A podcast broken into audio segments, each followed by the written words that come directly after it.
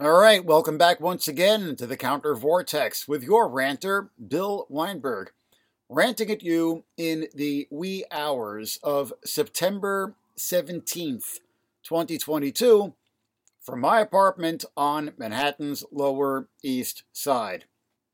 And in uh, recent episodes of the Counter Vortex podcast, we've been going around the world talking about Ukraine and Syria and guerrilla insurgencies in remote parts of India.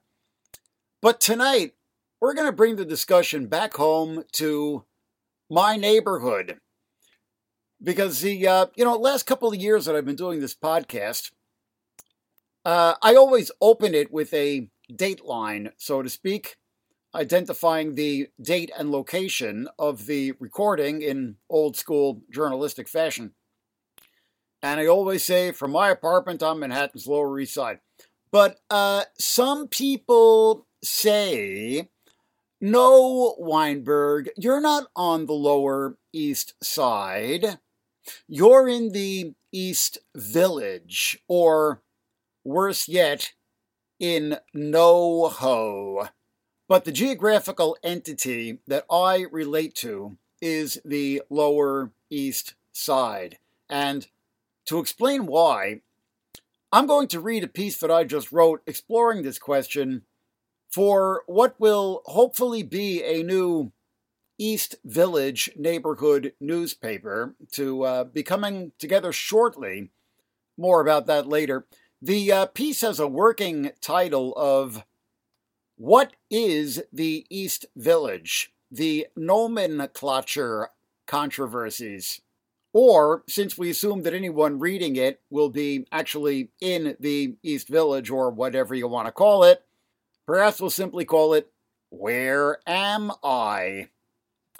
Anyway, to commence reading, what geographically constitutes the East Village? And what is the nature of its association with that related entity, the Lower East Side? These are actually slightly controversial questions. You will note that today's tourist maps, as well as Google Maps, show the East Village as stretching from 14th Street in the north to Houston Street in the south, east of 3rd Avenue slash Bowery, with the Lower East Side starting south of Houston. Yet Avenue C, stretching precisely the length of the area now defined as the East Village, that is from 14th Street to Houston, is named Loisaida Avenue for the Latinoization of Lower East Side, popularized by Puerto Ricans in the 1970s. What explains this discrepancy? For some perspective on this dilemma, it is useful to go back to the very beginning. The earliest names for what is now the East Village slash LES, Lower East Side, are those of the Canarsie tribes of the Lenape indigenous people, who give Manhattan Island its name. They rendered it as Mannahatta, meaning hilly island. The Canarsie inhabited a Shempos village along what is now 2nd Avenue north of 10th Street. What is today Stuyvesant Place, which runs diagonally to the grid, you will note, was a Lenape trail connecting Shempoes to Kintecoying, a meeting place for several trails and a trading and gathering spot located just where Astor Place is today. Two of those trails were what are now the Bowery and Broadway, which also runs diagonally to the grid and was the major Lenape artery through the island. These ancient trails, today paved streets and avenues, still do not conform to the grid because they predate it. That is um, Stuyvesant Place, which is just a little street of one block, and Broadway, which even now is the central artery of Manhattan, do not conform to the grid. Further south, the village of Rechtenac stood along what is now Clinton Street below Houston. This was actually then near the waterfront, as much of what lies to the east, including East River Park, would be built on landfill after World War II. After the arrival of the Dutch in 1624, most of this area was incorporated into the sprawling slave labor plantation of Peter Stuyvesant, governor of the colony of New Amsterdam, the walled urban core of which stood in what is now Battery Park in the financial district. The earliest recorded European name for lands within what is now the East Village slash LES is Brant Mule Point or Burnt Mill Point. A mill built by Stuyvesant on a riverfront promontory was struck by lightning and burned down, the tale goes. It is believed to have been near where the Con Edison plant at 13th Street and Avenue C is today. Urbanization crept up the Bowery from the Dutch boerdery or farm from the new Amsterdam settlement at the southern tip of Manhattan. This continued after the Dutch were booted by the British in 1664 and New Amsterdam became New York. But it was only in the 1820s, two generations after the English had been booted in the Revolution, that the area east of Bowery was brought into the grid. This was the period immortalized in the book and film Gangs of New York, when newly arrived Irish and German immigrants were pitted in a violent struggle for turf against the city's Anglo elite and its proletarian foot soldiers. The Bowery was actually an important dividing line. The area to the west, today mostly covered by the NoHo Historic District, was the fashionable seat of the city's wealthy, the Astors, Delanos, and Vanderbilts. That to the east turning swampy and malarial as it sloped toward the river, was a squalid slum. The name most associated with this era is the notorious Five Points, which was actually immediately to the south of the area under discussion, covering what is today Chinatown. It was named for the five streets that converged on Paradise Square, the scene of deadly rumbles in gangs of New York, and today, Columbus Park, the hub of Chinatown, although obviously named for the Italian community, which once extended down that way from Little Italy across Canal Street to the north. I will interject that in the middle of Columbus Park is a statue of Sun Yat sen, and I really wish that the city would just rename it Sun Yat sen Park. The name Columbus Park being somewhat embarrassingly anachronistic. But I digress, returning to the text and to the 1820s. What is now the East Village slash LES was then called Dry Dock. It was really a northern extension of Five Points, but was named for the shipbuilding industry then established along the East River waterfront. All the neighborhood's working age men, mostly Irish and German, were employed there. It was also the northernmost part of the grid, which at that time still did not extend above 14th Street. Beyond that, it was all still farms, fields, and manors. As recently as the 1990s, there was a dry dock savings bank that served the neighborhood.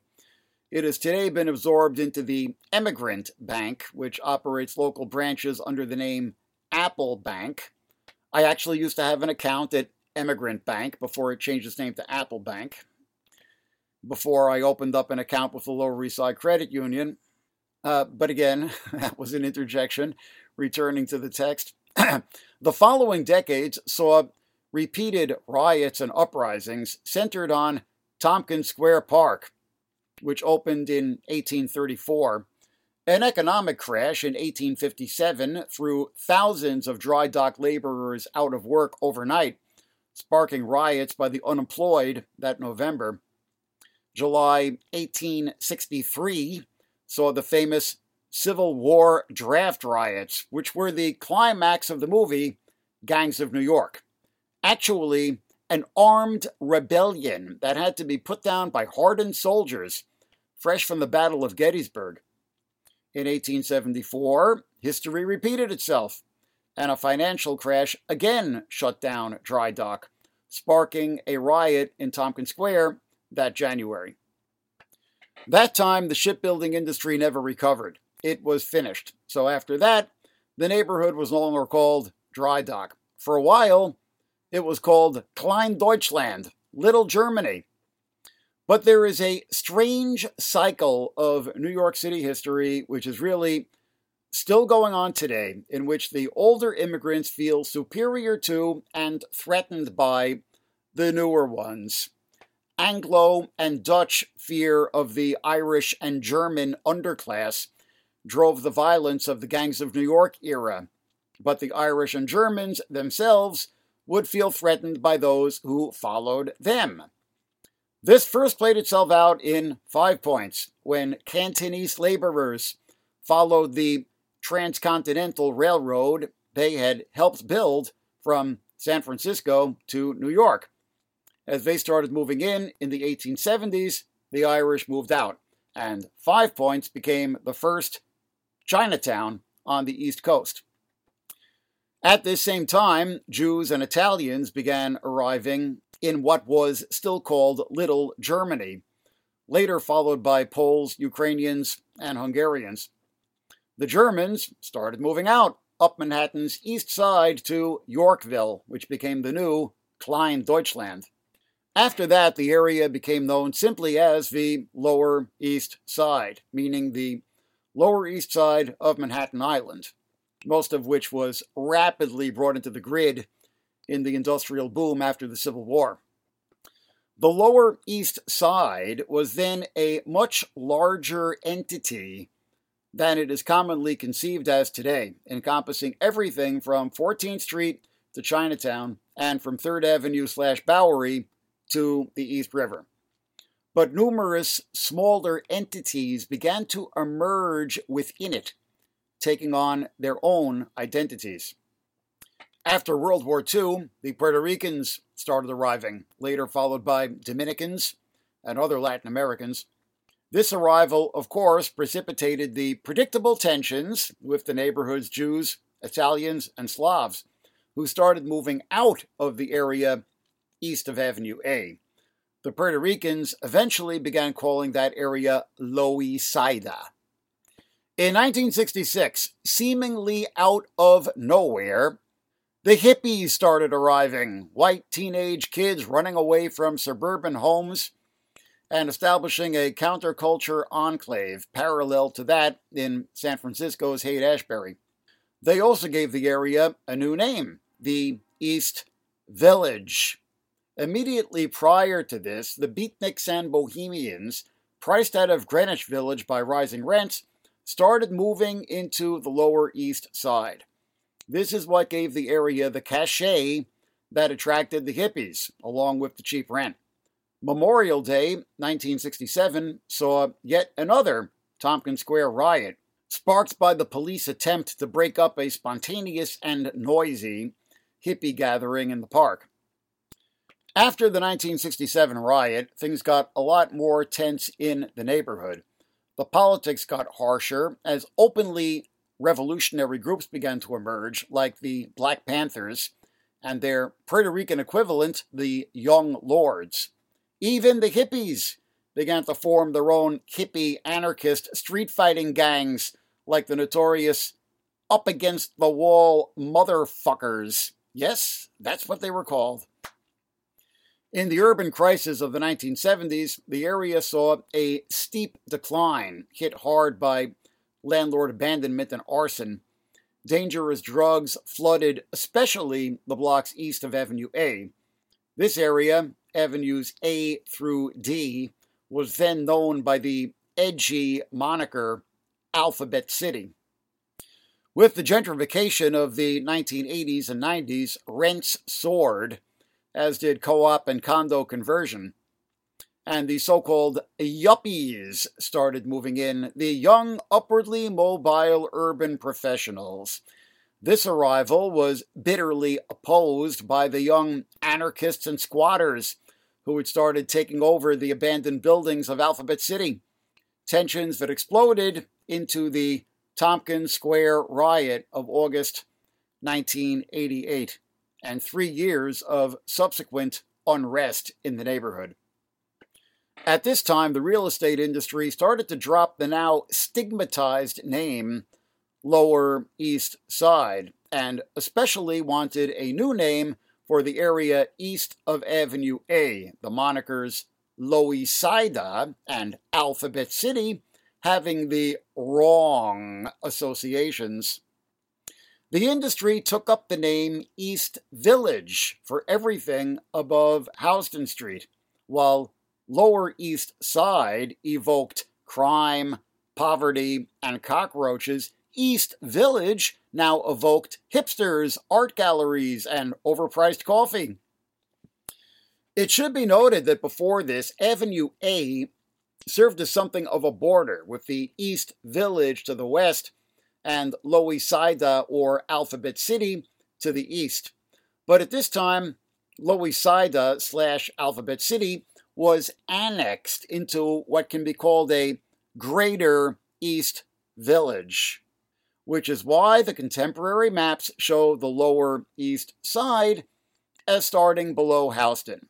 But Avenue C, the main drag of the Puerto Rican community, although less so post gentrification, is still dubbed Loisaida Avenue and hosts the Loisaida Street Festival every May testament to the reality that the area above Houston was at least once a part of the Lower East Side.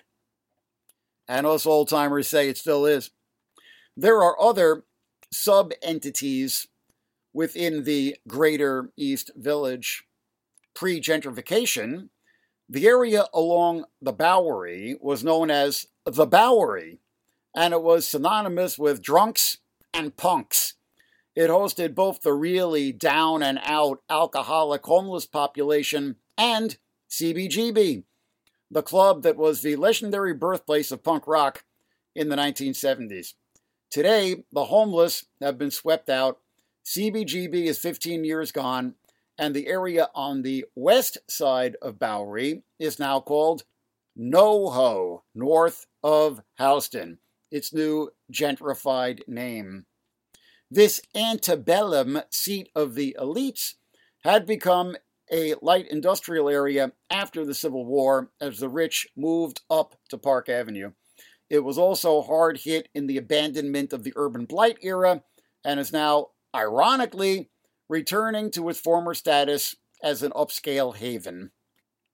The area along 2nd Avenue from 7th to 9th Streets is the heart of the neighborhood's Ukrainian community and has long been informally known as Little Ukraine, although since the war began this year, Google Maps has acknowledged it and decided to dub it the Ukrainian Village. Along 6th Street between 1st and 2nd Avenues, a block long row of Indian restaurants gave that strip the name Little India although the proprietors were mostly from Bangladesh. Little India is today a shadow of its former self, with only a few of the original restaurants surviving. Also in decline is the Italian enclave around First Avenue and 10th Street, which was once a kind of second Little Italy. Veniero's pastry shop is a surviving relic of this community. Alas, also in decline is the Japanese cultural hub along 9th Street and Stuyvesant Place, east of 3rd Avenue. But these smaller entities, including the East Village itself, can be seen as constituent pieces of the Lower East Side by its original conception, which some old timers still think of as a kind of greater Lower East Side. In the south, the Lower East Side has a ragged border bleeding into Chinatown. which is expanding as the Lower East Side retreats. The Dominican and Orthodox Jewish communities in this southern extremity of the neighborhood shrinking through attrition. This is especially evident on the southernmost block of Eldridge Street, just before it runs into Division Street. Division used to be the border with Chinatown, but now that block seems entirely inhabited by recently arrived Fujianese immigrants. There is a very telling contrast to be seen on that block. The Eldridge Street Synagogue, once the pride of the city's Jewish community with resplendent Moorish architecture, is now a museum and on the National Registry of Historic Places, preserved in vitro, so to speak. It is right next door to a storefront Buddhist temple, which is very much in vivo.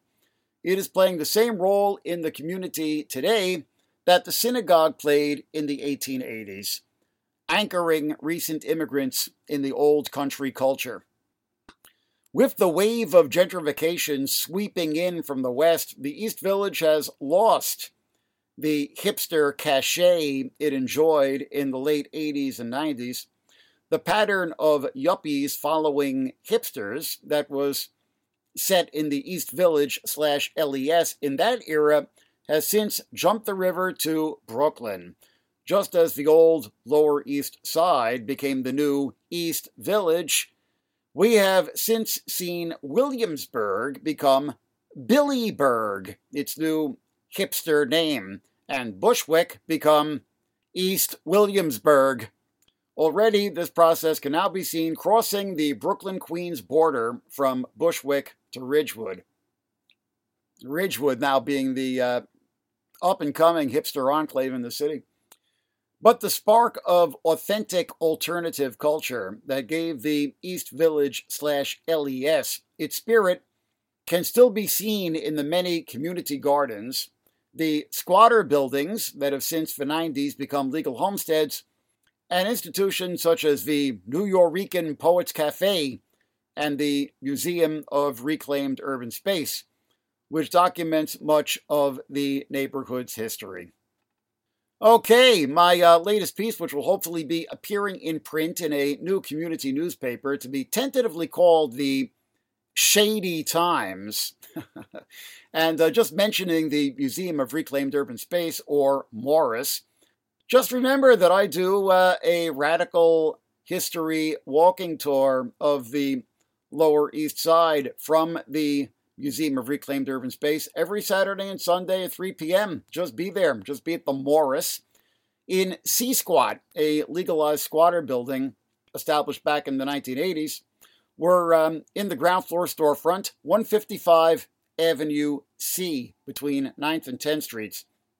Just be there any Saturday or Sunday at 3 p.m. and uh, take my tour.